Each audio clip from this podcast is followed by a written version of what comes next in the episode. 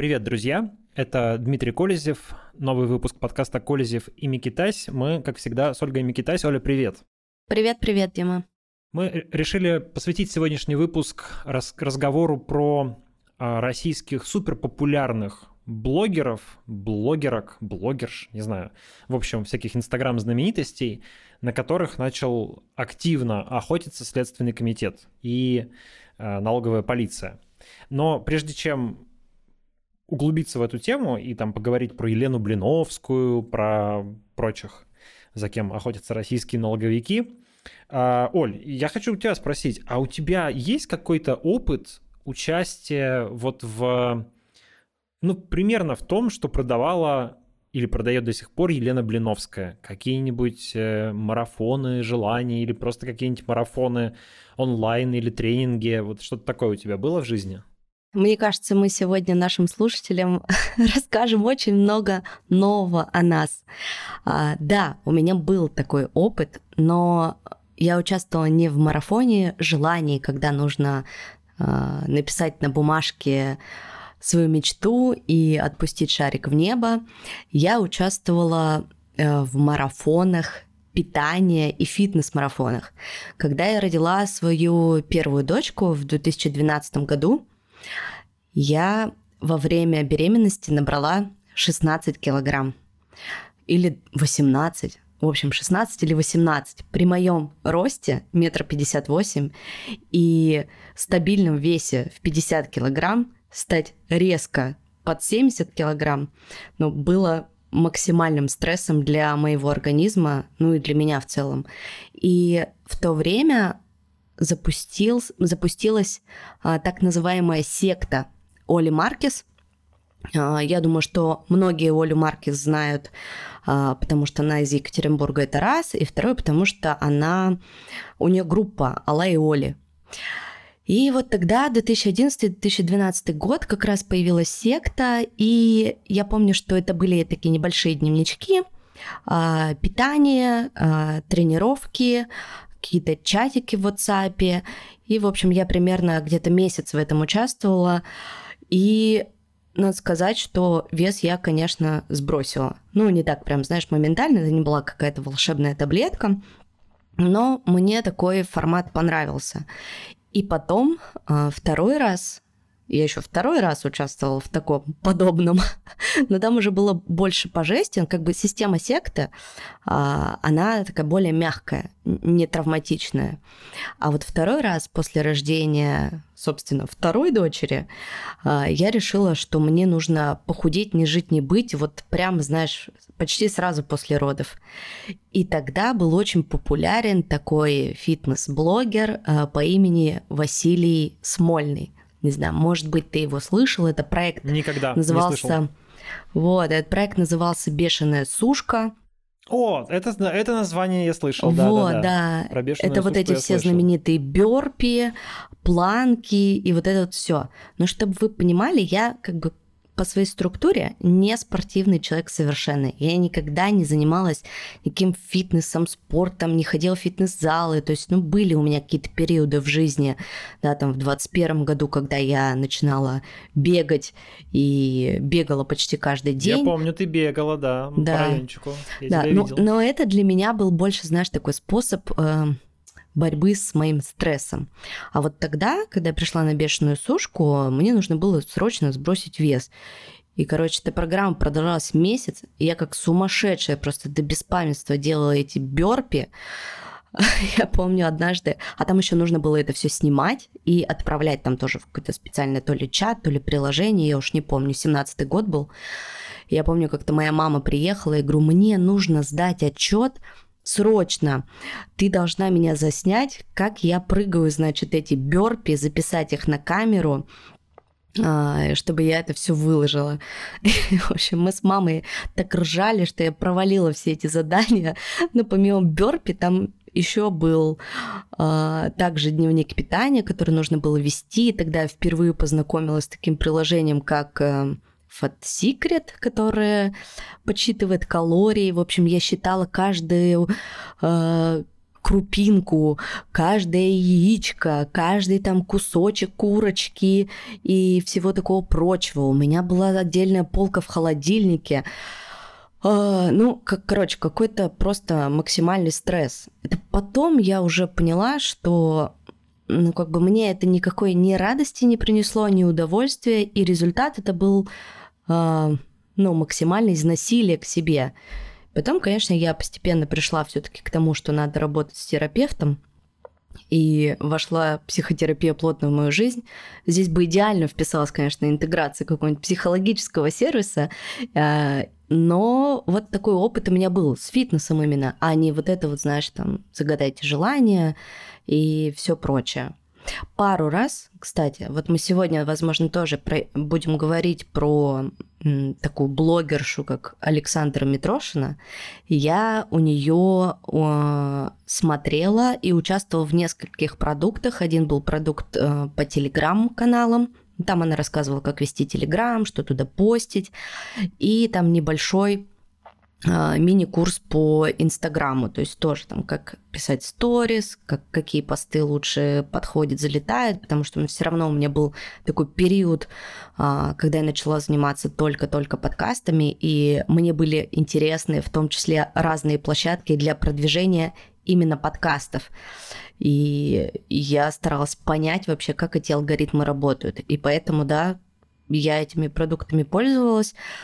И здесь я скажу, наверное, что я не имею ничего против них. А, это хорошая структурированная информация, но по чесноку эту информацию можно найти и в открытых источниках. Просто ее именно фишка была в том, что она это упаковала как бы вот в один видеоурок. И ты включаешь этот видеоурок, покупаешь его, включаешь, смотришь, и у тебя вся информация, которую бы ты ну, просто дольше бы времени на это потратил, ты бы нашел в открытых источниках. И очень часто именно поэтому это все называют инфо-цыганщиной, да, что как бы люди Америку не открывают, ничего там нового не рассказывают, а, говорят какие-то банальные вещи, которые можно найти в интернетах. И тем самым обесценивает то, что делает человек. Тут я как бы не на стороне инфо-цыган, я их не защищаю, но я считаю, что работа блогеров и тех, кто создает различные продукты, она очень сильно обесценена в обществе. Не знаю, возможно, ты тут со мной не согласишься, как-то у тебя другое на это мнение, но мне сначала будет интересно, наверное, послушать, был ли у тебя такой опыт, и если был, то что ты писал на заветной бумажке или на шарике, который отпускал в небо?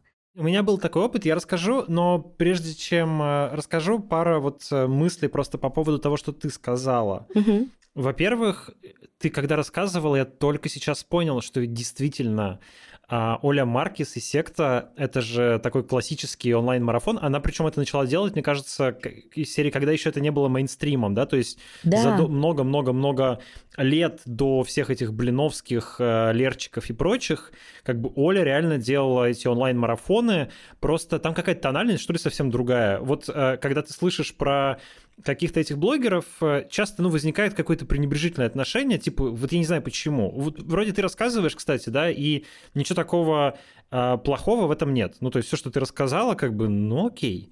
То есть, а, но, но часто люди такие, типа, да фу, там, не знаю, какой-то фитнес-марафон, да, что, ну, там, про эту сушку, например, тоже я слышал много негативных отзывов. А, не знаю, что там и другого делала Оля Маркис, но я про нее никогда не слышал ничего негативного. Может быть, что-то есть, но к ней прям реально как-то хорошо относятся люди, и вот почему-то считается, что секта это клево, а значит там какая-то бешеная сушка это не клево, хотя вроде принцип похожий, но, видимо, дело в деталях, как я подозреваю. Я ни в том, ни в другом не участвовал, просто я здесь еще, наверное, тоже у меня какое-то, как это я, э, не объективен, потому что знаю Олю, и мы как бы с ней общаемся, и мы из одного города. Она училась со мной на одном факультете, просто помладше немножко. Поэтому, ну, как бы вроде мне нравится все, что она делает, и я не могу ее критиковать, хотя, наверное, секту тоже кто-нибудь критикует. Возможно. Но вот, кстати, про отличие, да, там между сектой и бешеной сушкой. Бешеная сушка, она больше похожа на такое, знаешь, реалити-шоу с розыгрышем каких-то там сумасшедших призов, денег, подарков, там с какой-то лотереей. А секта, она про другое. Она просто про бережное отношение к себе и про здоровье. Я думаю, что именно поэтому ты и не слышал каких-то супер негативных отзывов. Ну да, там какие-то, видимо, ценности другие. Ценности, да. И, да, и, и это проявляется там в продукте и во всем впрочем. Потом по поводу термина инфо-цыганство, ну, во-первых, мне он вообще не нравится, начиная с того, что он супер неполиткорректный, потому что он как бы цыган как называется чем-то плохим, да, то есть как бы, ну, это же отрицательный термин, вот, и выходит, что э, цыгане это какие-то обязательно плохие люди, потому что если инфо-цыгане, то это что-то негативное. Так что от этого термина вообще нужно отказываться. Он оскорбительный в отношении цыган, которые, как известно, э, корректнее называть народом Рома. А, это во-первых. Во-вторых, по поводу, ну да, примем все-таки, что этот там термин как бы используется, сейчас пока с этим ничего не сделать, но что вообще называют этим термином? А, вот, например, фитнес-марафоны, я не очень понимаю, почему это их стоит называть инфо-цыганством. Ну, как бы абсолютно, а, мне кажется, нормальная, какая-то структурированная через мессенджеры, через онлайн работа с людьми, которым там нужно заниматься дома. Не знаю, им нужна какая-то мотивация дополнительная, им нужны программы по занятиям. Почему нет? Я занимаюсь приложением Adidas, ну, то есть в котором виртуальный тренер мне говорит, э, какие упражнения делать. Я хожу в спортзал там 2-3 раза в неделю и это делаю. Иногда я пропускаю, потому что, э, может быть, потому что как раз мне некому послать видеоотчет и доказать ему, что я это сделал. Вот. Но в чем, почему приложение Adidas это круто, значит, а э, если тебе те же самые задания дают в телеграм-канале, то это инфо-цыганство. Я не понимаю. Вот. То есть поэтому я мне кажется, что этот термин не стоит использовать там, как к любым обучающим программам в интернете. Это действительно сильно обесценивает, и это очень э, некорректно. Вот. Другое дело, что есть всякие проекты, которые, знаешь, ну вот как бы, типа, мы тебя научим зарабатывать э, миллиард, э, приходи, там, дай нам сначала для этого 10 тысяч а уйдешь с миллиардом. Естественно, никто с миллиардом не уходит. Ну, как бы вот это, скорее всего, какие-то прям тебе даются пустые обещания, это, ну, да, это там какое-то шарлатанство. Ты упомянула в качестве такого негативного негативной характеристики то, что типа ничего нового не рассказывают. Все это можно найти. Ну, блин, я тебе скажу, что э, вообще в мире практически никто ничего нового не рассказывает. Любые книги, как, любые книги, которые ты найдешь, любые, ну не любые, окей, ну 95% книг там, э, журнальных статей, Э, видеоблогов, роликов на YouTube, тебе расскажут то, что ты можешь найти в открытых источниках. Вопрос в том, что тебе бы это красиво упаковали, рассказали, какими-то мотивирующими историями дополнили, и это сделал какой-то человек с энергетикой и харизмой, и тебе бы захотелось бы сказать, да, чувак, это все так, я хочу это делать. И, как да, бы, да, и да. это дает тебе какой-то эмоциональный заряд на то, чтобы там что-то в своей жизни, может быть, чуть-чуть поменять. Вот этим цены, мне кажется, Э, все эти мероприятия. И я, откровенно говоря, не вижу в них в большинстве случаев ничего особенно плохого. Поэтому я вот тоже тебя поддерживаю на самом деле в том, что не стоит как-то к этому относиться так сугубо пренебрежительно и говорить, что это какая-то э, ненужная и плохая вещь. Вообще, э, вещь, которой там пользуются, которая нравится как бы десяткам тысяч или там сотням тысяч или даже миллионам людей, скорее всего, это, ну, как бы в ней что-то есть. То есть там можно завидовать, спорить, смеяться над этими людьми, но, блин, если большое количество людей чем-то пользуются, и создатели этой вещи зарабатывают, о чем мы сейчас поговорим, свои там миллиарды рублей, миллиарды, не миллионы, то э, они сделали какой-то интересный продукт. И лучше посмотреть на этот продукт внимательнее и подумать, что в нем такого, что он стал таким успешным, чем смеяться над этим и говорить ха-ха-ха, вы инфо-цыгане. Вот. А теперь по поводу меня. У меня не было опыта онлайн-марафонов, по крайней мере, я такого не помню. А, но я, а, у меня был опыт с двумя тренингами личностного роста. Ну, он, на самом деле они назывались не тренинги личностного роста, как-то по-другому это называлось, но суть примерно такая же. А, один тренинг, он довольно известный, он называется «Контекст». Его проводила в, в России э, компания, которая называется Business Relations. Они такие частично а, уральско-пермские, потом переехавшие в Москву. И а, по той причине, видимо, что они как-то заземлены частично на Урале, А, я просто узнал про них через ребят из а, ну, наверное, про это можно рассказать, потому что они публично про это рассказывали. Короче, банк. Они в свое mm-hmm. время как бы все практически прошли через контекст. Вот. Uh, у них есть основатель Борис Дьяконов, который сам посещал uh, тренинг «Контекст». Он ему дико нравится, он, по-моему, даже несколько раз на нем был, и он как бы, э, насколько я понимаю, платил просто за то, чтобы его сотрудники бесплатно посещали этот тренинг, считая, что это очень хорошая штука для отношений в коллективе, для каких-то здоровых э, социальных связей, для как бы понимания мотивации, понимания целей и так далее. Э, я ну, как бы не буду говорить, что это действительно какая-то, знаешь, там супер великая вещь, меняющая жизнь. И я знаю, что есть критика э, этого тренинга в том числе, и тренингов вообще. Конечно, многие к ним тоже относятся пренебрежительно. Я не отношусь к ним пренебрежительно. Я считаю, что э, иногда это может быть полезная штука, тоже я бы разделял. Есть какие-то шарлатанские вещи, есть, наверное, какие-то сектантские вещи, такое тоже бывает. Но конкретно вот этот мой опыт был скорее положительным. Я получил э, определенное удовольствие. Я, безусловно, получил мощный эмоциональный заряд, довольно сильный. Такой, причем в каком-то, как мне кажется, правильном направлении. То есть э, он скорее про как бы любовь к себе, к своим близким, к тому, что ты делаешь. И это очень как бы позитивный эмоциональный импульс. Э, он совершенно не деструктивен. Они не пытаются тебя вовлечь в какие-то Э, не знаю, знаешь, бесконечную воронку продаж, когда ты должен ходить на новые, новые, новые тренинги, там, типа, и платить им деньги, чтобы себя чувствовать хорошо. Такого вообще нет. То есть... А в конце переписать на них квартиру. Да, вот такого, такого вообще нет. А, я потом из любопытства сходил на второй их продукт, который мне понравился, наверное, чуть меньше, который называется, по-моему, «Сила настоящего» или что-то такое. Он такой чуть более, а, я бы сказал, философско-буддистский такой немножко.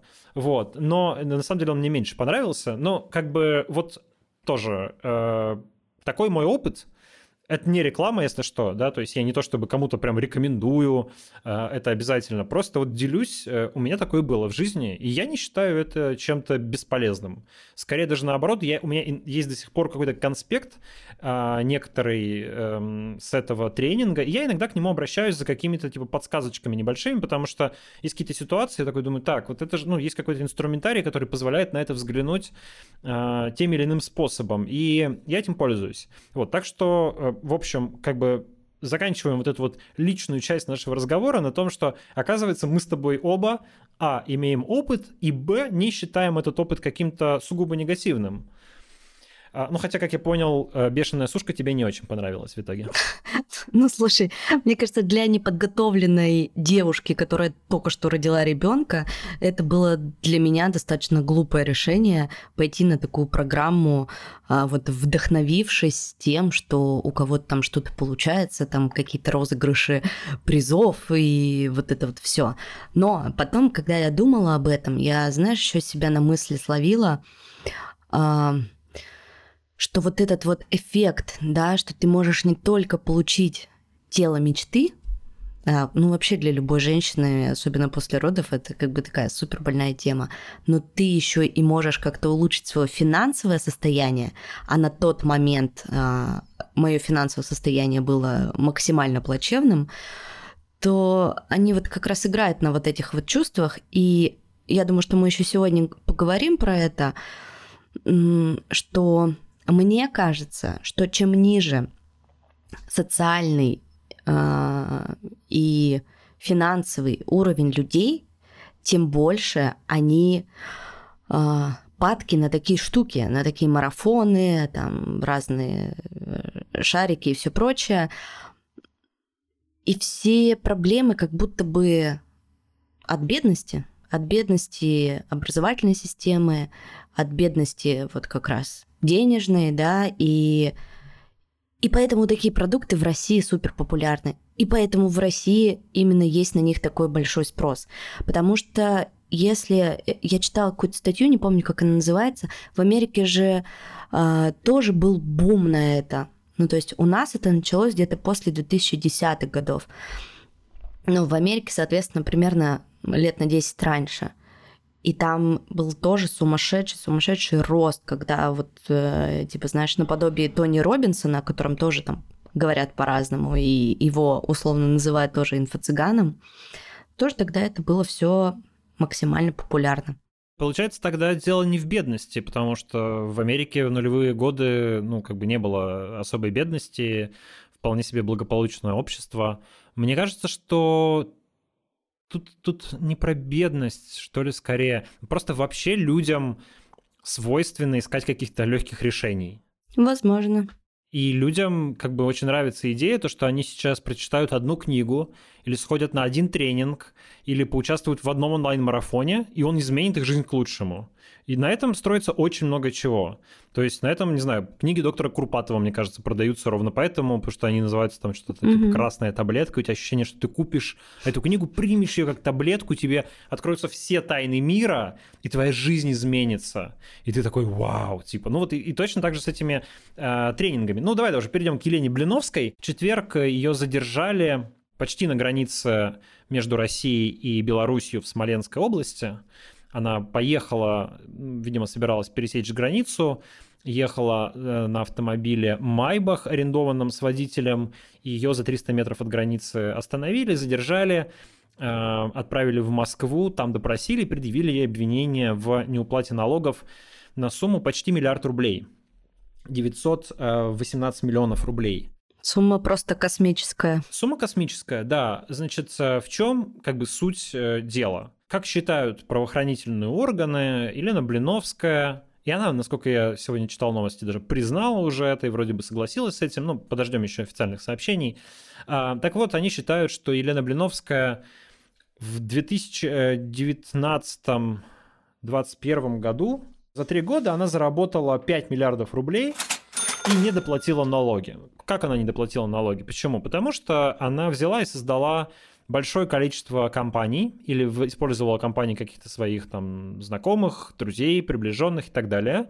Всего э, там было три индивидуальных предпринимателя и аж 18 э, юридических лиц разных, ну, видимо, ООО, общество с ограниченной ответственностью, и она как бы делила бизнес среди, этими, ну, среди этих компаний. То есть продажами занимались э, разные юрлица.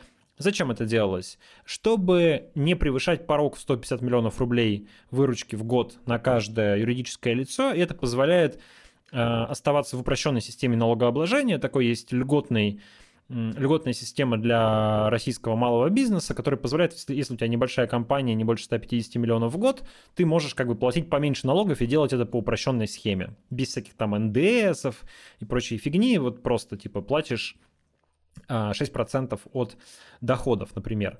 И, а, ну вот, собственно, она так и делала. И где-то год назад началась проверка Блиновской, а, но дело не возбуждали. Как пишет газета «Коммерсант», э, Блиновская пыталась решить вопрос через какие-то свои связи, через каких-то своих знакомых, ей это сделать не удалось. Она выяс... узнала от своего источника, что на нее возбудят уголовное дело, и решила уехать из страны. И вот поехала, хотела через из Беларуси куда-то улететь, но не успела. Ее задержали. Ее обвинили не только в неуплате налогов, что было бы меньшей проблемой, потому что это не тяжкая статья до трех лет лишения свободы. И более того, если ты выплатишь а, эти налоги, то ее можно сразу закрыть. А, но проблема в том, что ее еще обвинили в легализации доходов, а, потому что она на как бы вот типа украденные у государства деньги, ну, недоплаченные налоги, купила там что-то, машину, еще что-то, и это как бы считает, дала мужу, который это вложил в бизнес, и это считается с точки зрения правоохранительных органов, типа легализации. А там уже до 7 лет лишения свободы. Это уже более тяжкая статья, по которой можно и арестовать, и в СИЗО поместить, и, в общем, просто так уже от нее не отделаешься.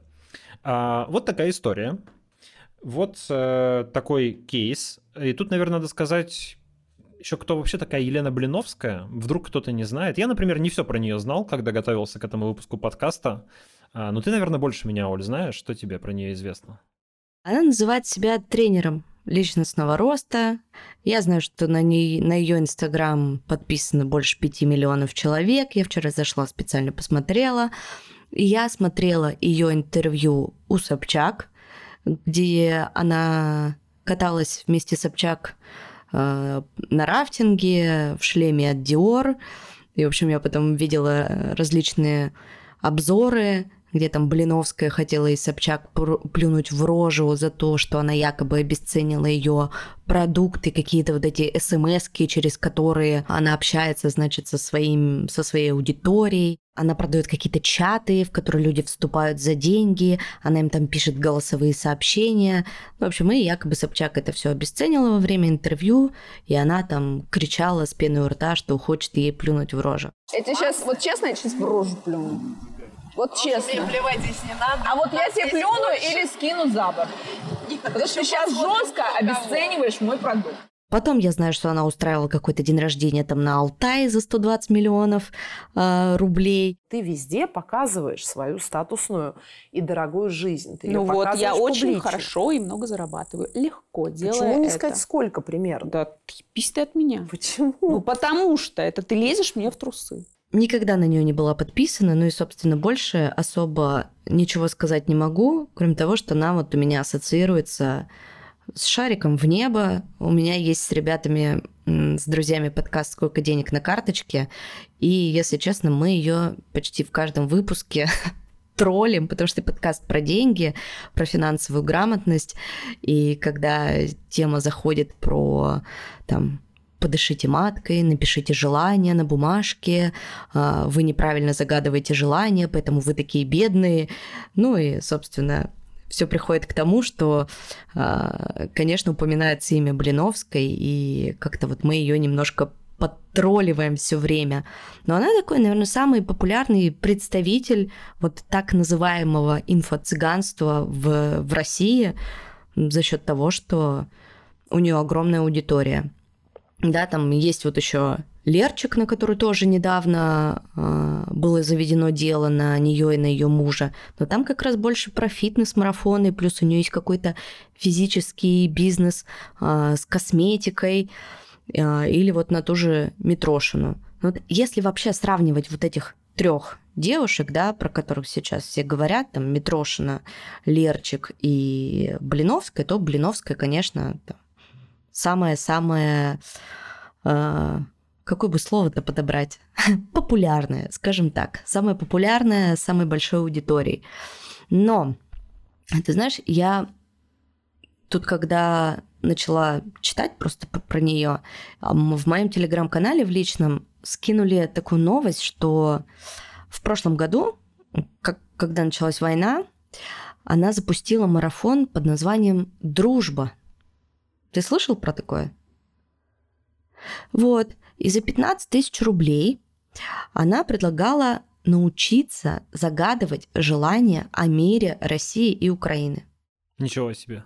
Этого я не знал. Прикинь? Это тогда началась проверка доследственная по ней? Вот не знаю, тогда или нет, но просто само, знаешь, вот это вот словосочетание, давайте вы мне заплатите 15 тысяч рублей, а, и я вам а, расскажу, значит, а, и не знаю, покажу, или что она там делала за эти 15 тысяч, чтобы вдруг между Россией и Украиной случился мир, ну, блин, по мне это просто как-то кринжатина. Но вчера случилась еще интереснее история, когда я зашла на ее аккаунт, а, там была активная ссылка, которая вела на сайт.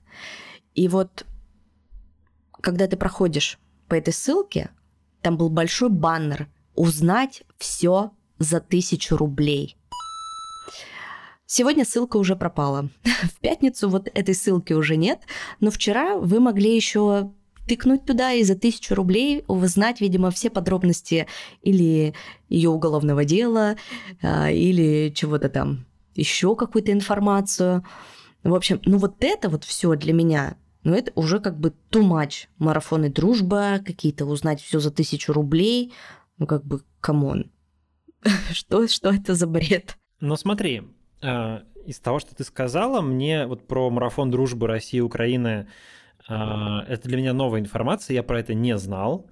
И, конечно, то, что она там как-то пыталась заработать э, деньги на этом, ну, видимо, она, судя по твоему рассказу, деньги зарабатывает на всем, да, то есть как бы любое, любую информацию она дает за деньги. В принципе, ну, понимаешь, как человек, который возглавляет издание Republic, которое существует за paywall, я, если честно, как бы должен назвать ее коллегой, потому что, ну, тоже человек говорит, заплатите, я вам что-то дам, какую-то информацию.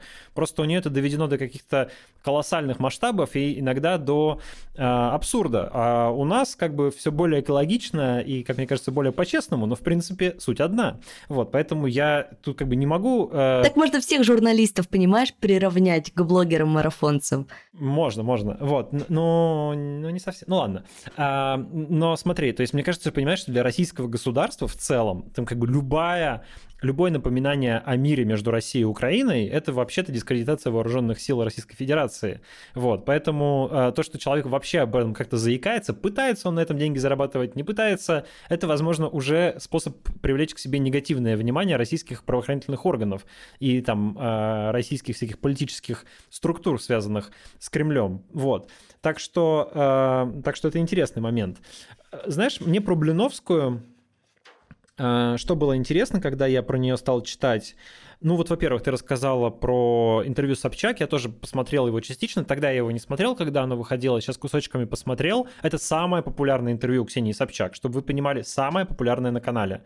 Там, по-моему, 13 э, миллионов просмотров, угу. что, ну, как бы для, для Собчак много. И э, вот там это действительно скандальный момент, я его посмотрел, когда она там, типа, говорит, что сейчас в рожу плюну Собчак. Э, и каждый раз, когда я смотрю такие видео, я думаю о том, что, ну, ведь это же монтаж by Ксения Собчак, это канал Ксении Собчак, то есть она приняла осознанное решение выложить это на своем канале, и э, значит, ну как бы она хорошо понимала, что скандал будет продавать это видео лучше. И Хайпанула. по результатам, по результатам да, мы языке. видим, что это, что это действительно, действительно сработало. И как раз, насколько я понял, интервью было записано на Алтае после э, юбилея этого 40-летия своего, которое праздновала э, вот госпожа Блиновская, на которое на это 40-летие ведущими приглашали Урганта и Собчак. То есть Собчак приехала, получила гонорар как ведущая. На следующий день сняла с Блиновской интервью. Кстати, я не знаю, может быть, тоже за это какие-то деньги получила. Ксения ведь тоже из тех людей, кто как бы умеет зарабатывать в интернете. А Потом, значит, в этом интервью еще послушала хамские угрозы от Блиновской из серии «Я тебе плюну в лицо». Кстати, совершенно надуманные. Я не исключаю, что они это вообще разыграли просто, чтобы, так сказать, э, скандальности добавить интервью, и у них получилось. И как раз, э, по-моему, вот это празднование этого юбилея, там в том числе фигурирует в материалах уголовного дела, кажется, как э, какая-то частичная легализация или чего-то вот этих вот украденных, недоплаченных налогов. А ты правильно сказала, что на этот юбилей она потратила 118 миллионов рублей. Я также подробно почитал интересный репортаж в издании РБК «Стиль», где журналистка рассказывает, как она участвовала в этом марафоне желаний.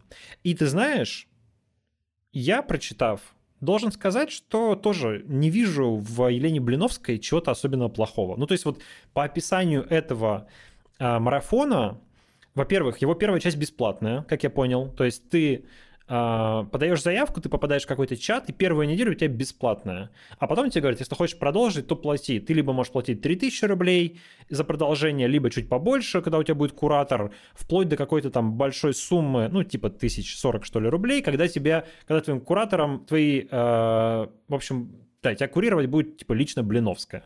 Вот, и за это люди как бы готовы доплачивать. И вот как раз из э, всей вот этой вот массы огромной людей, которые, видимо, в этих чатах устраивают, у них складываются вот, ну, реально астрономические доходы. 5 миллионов, 5 э, миллиардов рублей за 3 года. Ну, это прям такой оборот, как бы уже, знаешь, не малого, а вполне такого среднего, причем крепкого среднего бизнеса. Но что делают люди в этих ее марафонах желаний? Значит, они э, пишут на, там, ты права, на бумажках, на шариках, там, на какие-то свои цели, вот, э, там, они проводят уборку дома, выкидывают ненужные вещи, ну, то есть там как-то себя, в общем, психологически настраивают, все вот эти какие-то психологические штуки, но там, кстати, есть комментарий э, психолога, который оценивает вот этот тренинг, и он говорит, ну, в принципе, да, как бы сам тот факт, что людям помогают э, сформулировать свои цели и понять, какие цели истинные им действительно важны, а какие ложные, от них можно отказаться, и как-то а, сформулировать для себя, ну, собственно, измерить эти цели, да, вот себе объяснить вообще, что они хотят-то на самом деле, это как бы не самая бесполезная вещь. И тем более это у нее делается на первой неделе бесплатно, да, и, в общем, для кого-то уже это действительно может быть э, полезным, полезным каким-то опытом, кто, ну, у кого жизнь в полном хаосе, она как-то совсем не организована, и нет даже представления о том, куда она должна идти.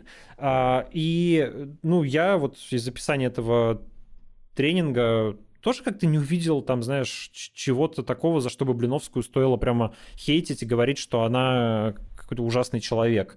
Я думаю, что во многом это объясняется ну, завистью, если честно, и нашей нелюбовью ко всем людям, которые заработали много денег. Это какой-то вот у нас в нашей культуре, откровенно говоря, а, и тем более, вот, знаешь, понимаешь, не трудовыми доходами, не на заводе работала, а вот как-то, вот, понимаешь, в Инстаграме в своем. Вот что-то вот там напридумывала, и откуда-то не здесь 5 миллиардов. Мы тут впахиваем, значит, целыми днями на заводах, на огородах, там, не в колхозах и еще где-нибудь. И 30 тысяч рублей зарабатываем. А эта сучка, значит, э, в Инстаграме что-то написала и 5 миллиардов. Как так? У людей в голове не укладывается. Поэтому возникает такая вот, я бы сказал, классовая ненависть. Да, но ты знаешь, во всей этой новости, мне кажется, интересно тоже было бы поговорить здесь э, о том, для чего это нужно государству, да, и почему за ними пришли и что нас ждет дальше. Вот сегодня Собчак у себя а, на канале написала, что у нее есть информация, процитирую, что это запугивание делается специально, чтобы вовлечь блогеров-миллионников в постинг про загнивающий Запад, ну а потом уже и про выборы. Даже если это не так, громко показательно обсуждаются гардеробные при обысках и другие моменты частной жизни, ну и замечательно, внимание толпы зафиксировали, следите за руками.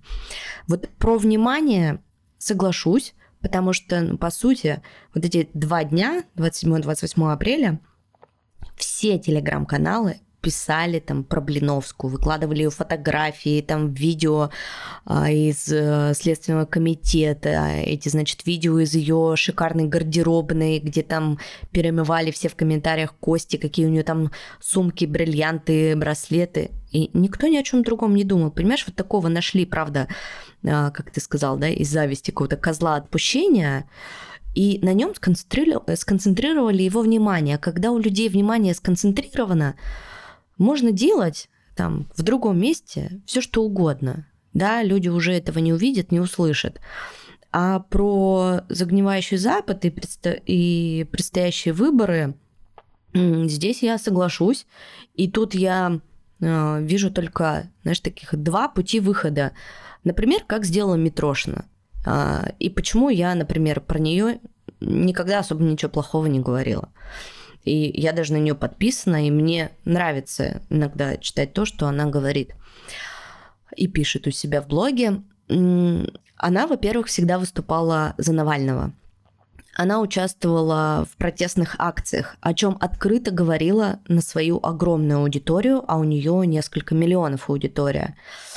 А, но никого при этом э, не призывала. Потом даже какое-то дело на нее хотели завести, якобы за призыв а, подростков на митинге. Хотя, конечно же, такого не было. И потом, когда началась война, а, она же уехала в Дубае. И теперь весь свой бизнес она выстроила из другой страны. И у меня, наверное, и нет у нее никаких постов там, соответственно, ни, там, ни про Путина, а, ни про прекрасную Россию и всего такого прочего. То есть вот поэтому мне как-то более, знаешь, приятно о ней и говорить, и, и даже, возможно, пользоваться какими-то ее продуктами. И тут у меня возникает вопрос, да, а вот а что мешало той же Елене Блиновской, вот ты сказала, что уже в 22 году, да, уже начали под нее копать, она уже, значит, об этом узнала, взять и вывести это все богатство свое в другую страну, открыто высказаться против войны, да, против того, что на нее э, заводят уголовное дело, то есть с ее деньгами, с ее возможностями, а главное, с ее огромной аудиторией. 5 миллионов человек – это просто гигантская аудитория. И даже, понимаешь, если бы тысячи людей, ну там, предположим, возьмем тысячу людей, которые там на нее подписано, а, и у которых позиция там не все так однозначно, или Путин молодец, посмотрели бы, что она против этого, да, что она не поддерживает войну, что она не поддерживает эту государственную политику, и задумались, понимаешь? Вот у них бы посеялось бы зерно сомнения. У этой тысячи посеялось бы зерно сомнения, и дальше пошло бы по нарастающей. Понимаешь, потому что для многих людей, я уверена, что она является вот... Э, и такие блогеры, как она, вот теми, на кого можно равняться, теми, к кому можно прислушиваться, чье мнение для них авторитетно. Ну, не зря же их называют инфлюенсеры, да. Вот, да, и, наверное, вот моя основная претензия, э, и почему мне не жалко вот эту Елену Блиновскую, которую э, там прессуют сейчас со всех сторон, именно в том, что обладая такими огромными ресурсами и финансовыми, и человеческими аудиторией, она ничего не сделала. Ничего не сказала. Хотя я уверена, что возможность такая была. Это то же самое, как, знаешь, я сегодня думала об этом, как комики. Как комики, которые продолжают шутить. Как комики, которые идут просто и выпускают свое шоу за большие бабки во ВКонтакте. Все, ну то есть для меня это про продажу совести своей. Ведь есть комики и прекрасные артисты, которые отказались от этого, уехали, не продав свою совесть и продолжают выступать за границей.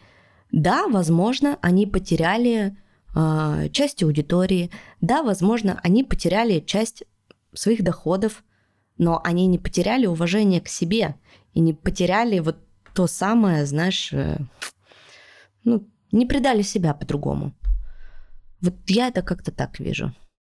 Ну, я Понимаешь, Блиновская, очевидно, в основном про деньги человек, а не про какие-то ценности. Э, вероятно, по крайней мере, так выглядит со стороны. Поэтому, если Митрошина, наверное, ну, как бы ей было близко, э, антивоенная позиция, да, и она сделала так, как ей подсказывала, в общем, ее ее подсказывали ее взгляды, ее ценности, то, ну, Блиновская, видимо, пыталась спасти свой бизнес в России, потому что все равно, если ты уезжаешь из России, хотя ее бизнес как раз достаточно легко куда-то дистанцировать, перенести, но они что-то там с мужем, как я понял, вложили в какое-то рыбохозяйство, он там, они же из Ярославля, она, вот, они какой-то там, что-то какой-то рыбный бизнес э, запустили, еще чего-то, ну, и, наверное, она понимает, что если она, понимаешь, уедет из э, России и выскажется против войны, а, ну, вот эти 18 ООшек, ее там и 3 ИП, они же будут закрыты моментально. То есть ты потеряешь э, возможность принимать деньги из России сразу тебе бизнес просто вот так вот э, уничтожит. Но Митрошина же как-то справилась и принимает отлично деньги из России, хотя тоже ее и прессуют, и налоги она платит, и долги ей там какие-то тоже 120 миллионов приписали, вроде бы она их вчера как раз оплатила.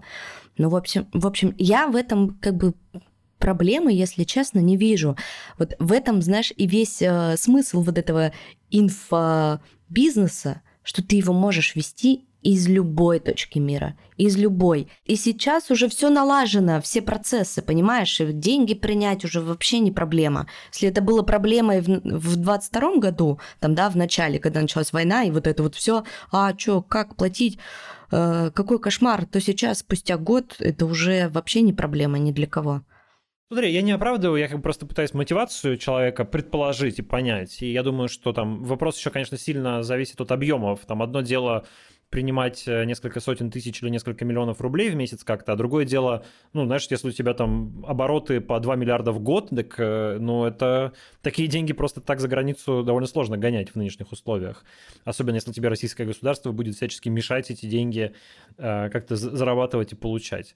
Вот, ну, там, объявить иностранным агентом там, и так далее. Да, а здесь, ты понимаешь, они Получается, те блогеры, за которыми сейчас будет проходить, приходить, а за ними будут приходить, и Блиновская это просто такой первый маячок, они будут должны либо уехать, э, забрав с собой все свое, что они там напокупали, э, продав, э, либо восхвалять Путина, понимаешь?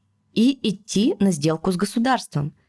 Смотри, у меня в целом совпадающая с тобой и Собчак, э, наверное, точка зрения на это, но я вижу как бы три составляющие, почему, собственно, российские власти сейчас этим занимаются и так активно прессуют блогеров.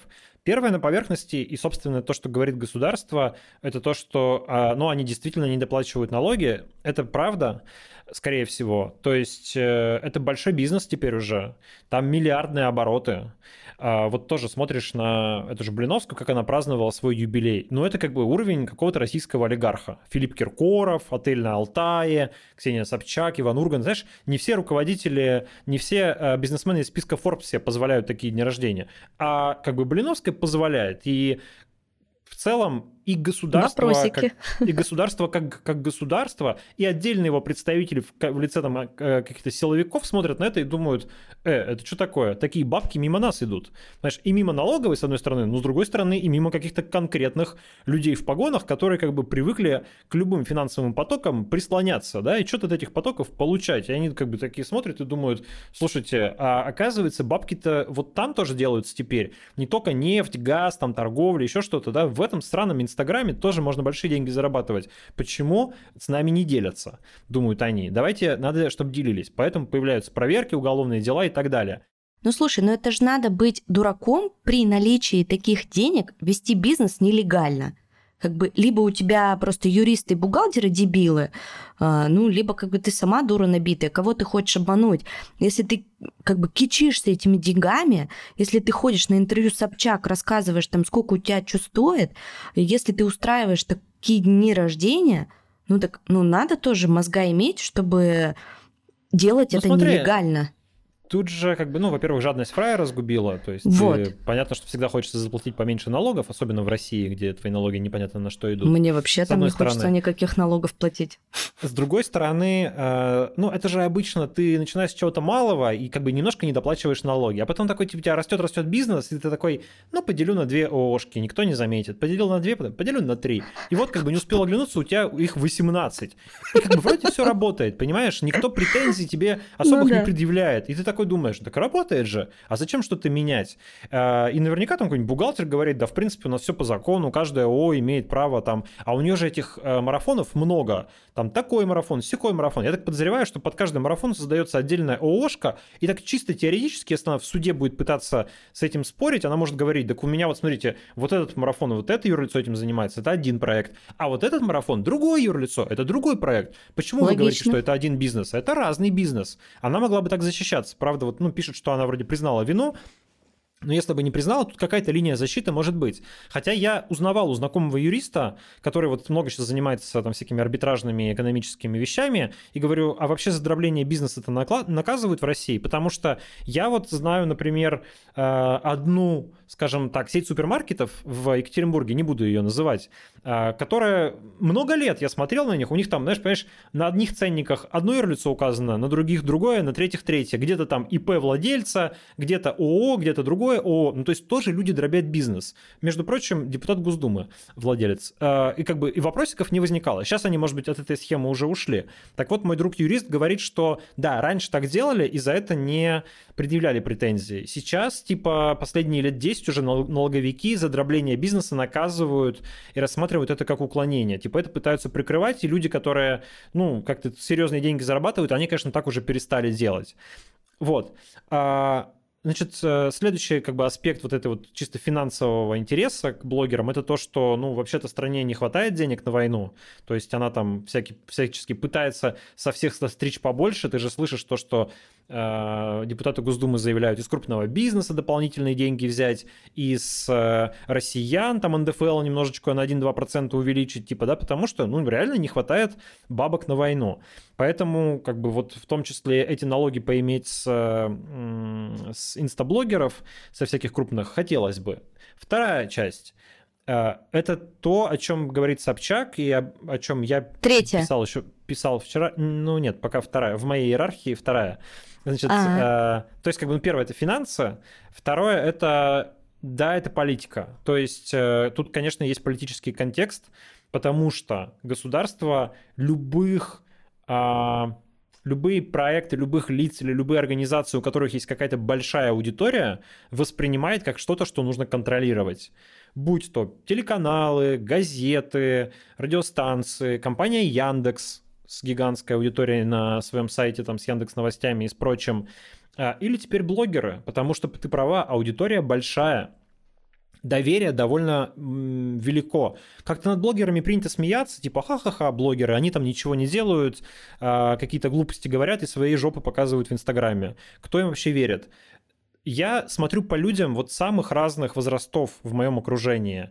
А, и все чаще слышу, что вот я подписан на такого-то блогера, вот он так-то считает, и вот типа, типа мне вот такая точка зрения нравится, я вот согласен. Люди реально Люди идут на людей, понимаешь? На да, людей. да, да, да, да. Люди э, слушают блогеров, они им доверяют, э, они охотнее верят этим блогерам, чем каким-то безликим СМИ, там, типа Первому каналу или ВГТРК. Ну, то есть они могут там верить или не верить конкретному Соловьеву, например, но э, да, ты права, да, они на людей идут, а не на бренды. Поэтому, конечно, блогеры — это мощный ресурс влияния, в том числе политического.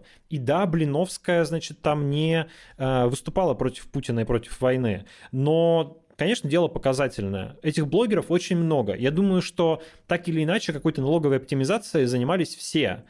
И даже если они сейчас прекратят это делать, взглянув на Блиновскую, ведь у всех есть э, пятилетняя история, срок давности по налоговым преступлениям 5 лет, да? Каждому можно прийти и сказать, э, а ты что здесь не доплатил налогов? И все теперь, я думаю, все, кто зарабатывают деньги на этом рынке, смотрят и думают, ё, что делать-то будем? Вот. А это значит, что теперь можно к любому прийти и сказать, да, пожалуйста, давай-ка вот постик нам про загнивающий Запад, давай-ка, значит, нам там про выборы мэра Москвы, там, или выборы президента, какой Владимир Владимирович замечательный человек. Я думаю, что мы сейчас такого сотрудничества будем видеть больше. Еще, может быть, и у Елены Блиновской. Если сейчас она не сядет, если ее не закроют, то у нее тоже что-нибудь такое можем увидеть. Это вторая составляющая.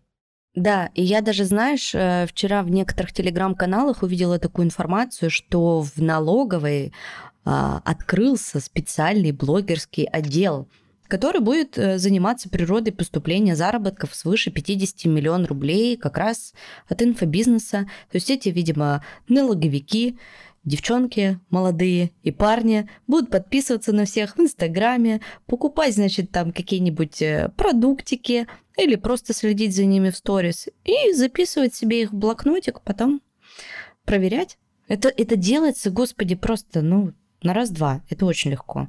Отследить ну, это знаешь, все если вынести за скобки то, что российское государство – это ужасное государство, в котором узурпирована власть, которое ведет войну, которое ворует деньги и тратит их на ракеты, на ментов и на всякие плохие вещи, то, в принципе, если мы говорили бы про какое-то другое абстрактное государство, такого идеальное, знаешь, э, то, ну, в целом-то его стремление получать налоги с бизнеса, который ведется, это нормальное стремление. Ну, как да, вообще платить это налоги делать. это нормальная тема, это, понимаешь? Конечно, конечно. Я, я тоже вот это так, я не хочу в России платить налоги.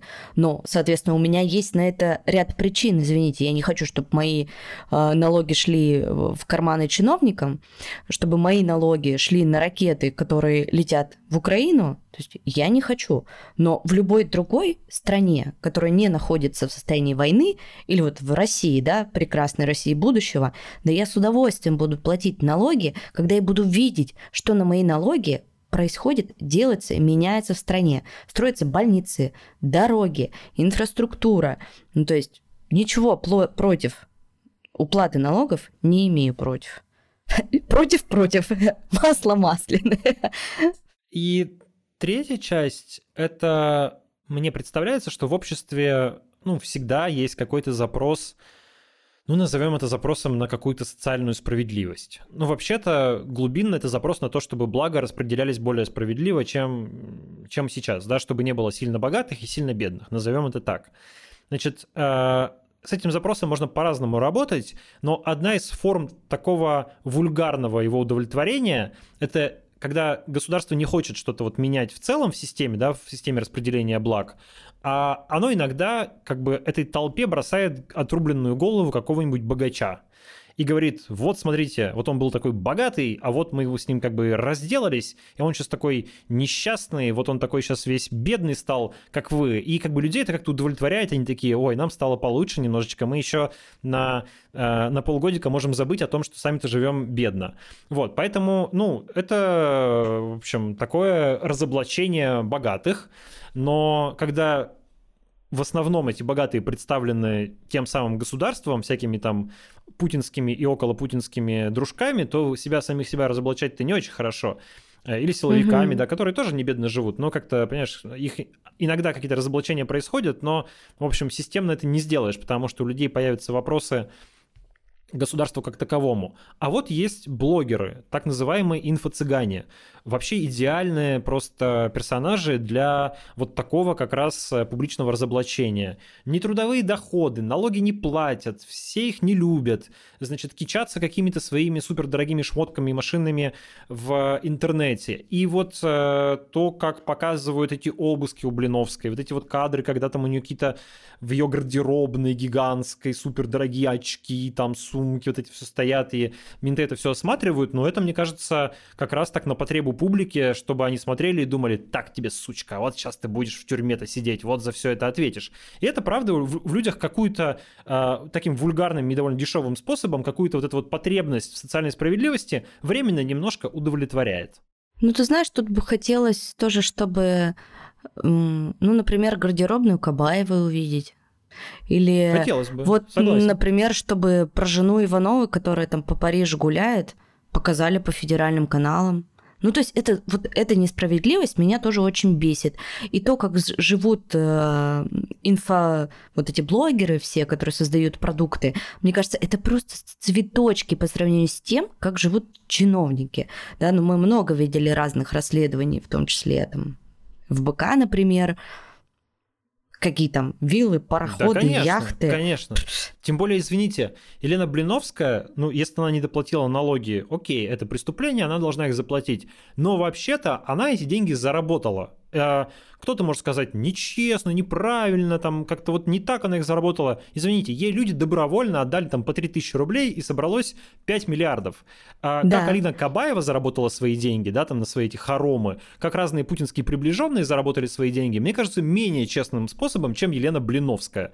Поэтому, э, в общем, конечно, хорошо сейчас в толпе бросить голову Елены Блиновской, чтобы они немножко поиграли ею в футбол, э, и немножко отвлеклись от мысли о том, что вообще-то те самые силовики, которые сейчас там ее прессуют, и другие люди в государстве живут подчас не менее роскошно и на гораздо, так сказать, менее трудовые доходы, чем та же самая Блиновская. Это правда, да. Ну что, будем завершать наш выпуск? Вот так, а ты боялась, что мы не сможем час проговорить про Елену Блиновскую. Получилось. Когда мы выбирали новость с Димой, э, у меня были такие подозрения, я даже написала ему, думаю, что мы там целый час будем говорить про эту Блиновскую, слишком много чести, да и вообще и так уже столько всего сказано. А нет, видишь, целый час с тобой проболтали. Да, в этом выпуске, как вы заметили, мы выбрали всего одну тему, и наш личный разговор вначале был посвящен, косвенно связан с этой темой, ну и саму новость. Вот мы только одну обсуждали, а не делали, как обычно, какой-то обзор из двух-трех новостей. И мы подумали, что, может быть, э, так будет лучше. Мы попробуем делать такие выпуски, посмотрим, как вы будете на них реагировать, насколько цельнее, что ли, получится наш подкаст. Поэтому не поленитесь, пожалуйста, написать в комментариях там, где вы нас слушаете, э, на одной из подкаст-платформ или, может быть, на YouTube, э, поставить оценку и написать, как вам вот такой формат, когда мы берем какую-то одну новость и разговариваем о ней весь выпуск. Обязательно найдутся люди, которые скажут, а как же ваши разговоры про то, все пятое, десятое, про всякие бытовые мелочи, с которых обычно начинаются выпуски вашего подкаста. Мы с Олей придумали выход. Мы вот эти разговоры, как погода в Тбилиси, кто там когда паспорт получает, кто куда переезжает, кто какой язык учит, у кого какие впечатления от жизни, что там как кто происходит. Кто какое пиво вот, пьет, да, кто какое пиво ест. пьет, сколько хинкали стоит где, да, вот это вот все, вот это вот как бы неважное, так это назовем, неважное, но прикольное, я бы сказал, да. А, мы вот это все переносим как раз в подкаст, э, в выпуске для а, наших подписчиков на Patreon е и на Boosty. У нас ссылки будут в описании этого подкаста. Приходите, подписывайтесь, и мы раз в месяц будем с Олей записывать такой ну, я бы сказал, да, lifestyle выпуск, где вот делиться какими-то наблюдениями, жизненными новостями, просто болтать в течение примерно часа. Да. Спасибо вам большое, что вы были с нами этот час. Подписывайтесь э, на Boosty, Patreon, ставьте оценки. И да, Дима упомянул, что мы есть на YouTube в аудиоформате.